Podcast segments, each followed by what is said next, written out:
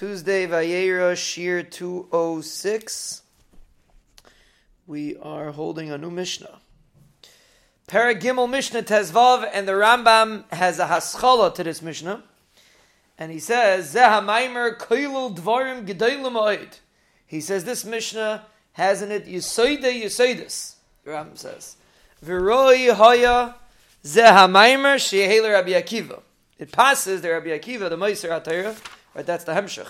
Starting with Mishnah Yid Gimel, Rabbi Akiva Yid Gimel Yidal and Tezvav is all Rabbi Akiva talking. We're going to continue to Tezayin too.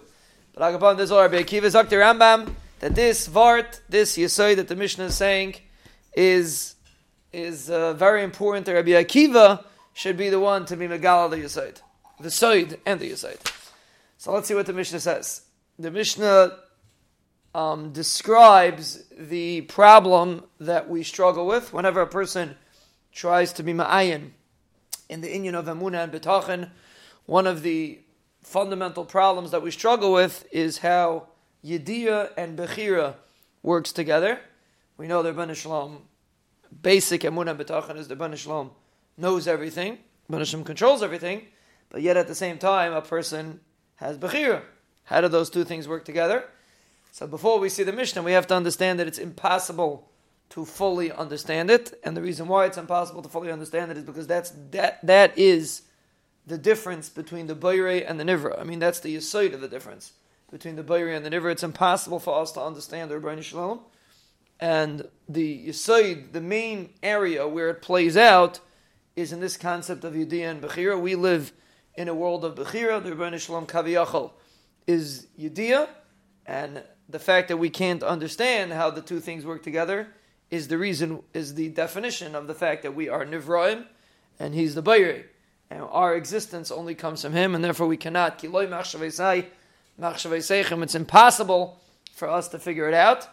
And as deep as we'll get into it, and as much as we'll try to figure out, uh, you know, how the truth in it, we just have to understand one thing: that anyone that says that the Rabbi Shalom allows a beicher to do something is borderlining, more than borderlining, but just be nice, is borderlining kfira, because we know who beiri umanig l'chal abruim, who asa isav yasal chalam the Rebbeinu does every single thing that takes place in this world is done by the Rebbeinu So just because we have a lack of understanding does not give us a license to uh, uh, twist the animamen, to twist basic amuna that's einoid maladei, so on one hand, we have to believe the Hulavadi Asa Isavi Asa L'Chalamasim, and on the other hand, we have to understand that the Rebbeinu Shalom is gives schar v'einish to a person, to every action a person does is schar and and how those two things come together. Bez Hashem, we'll see in this Mishnah.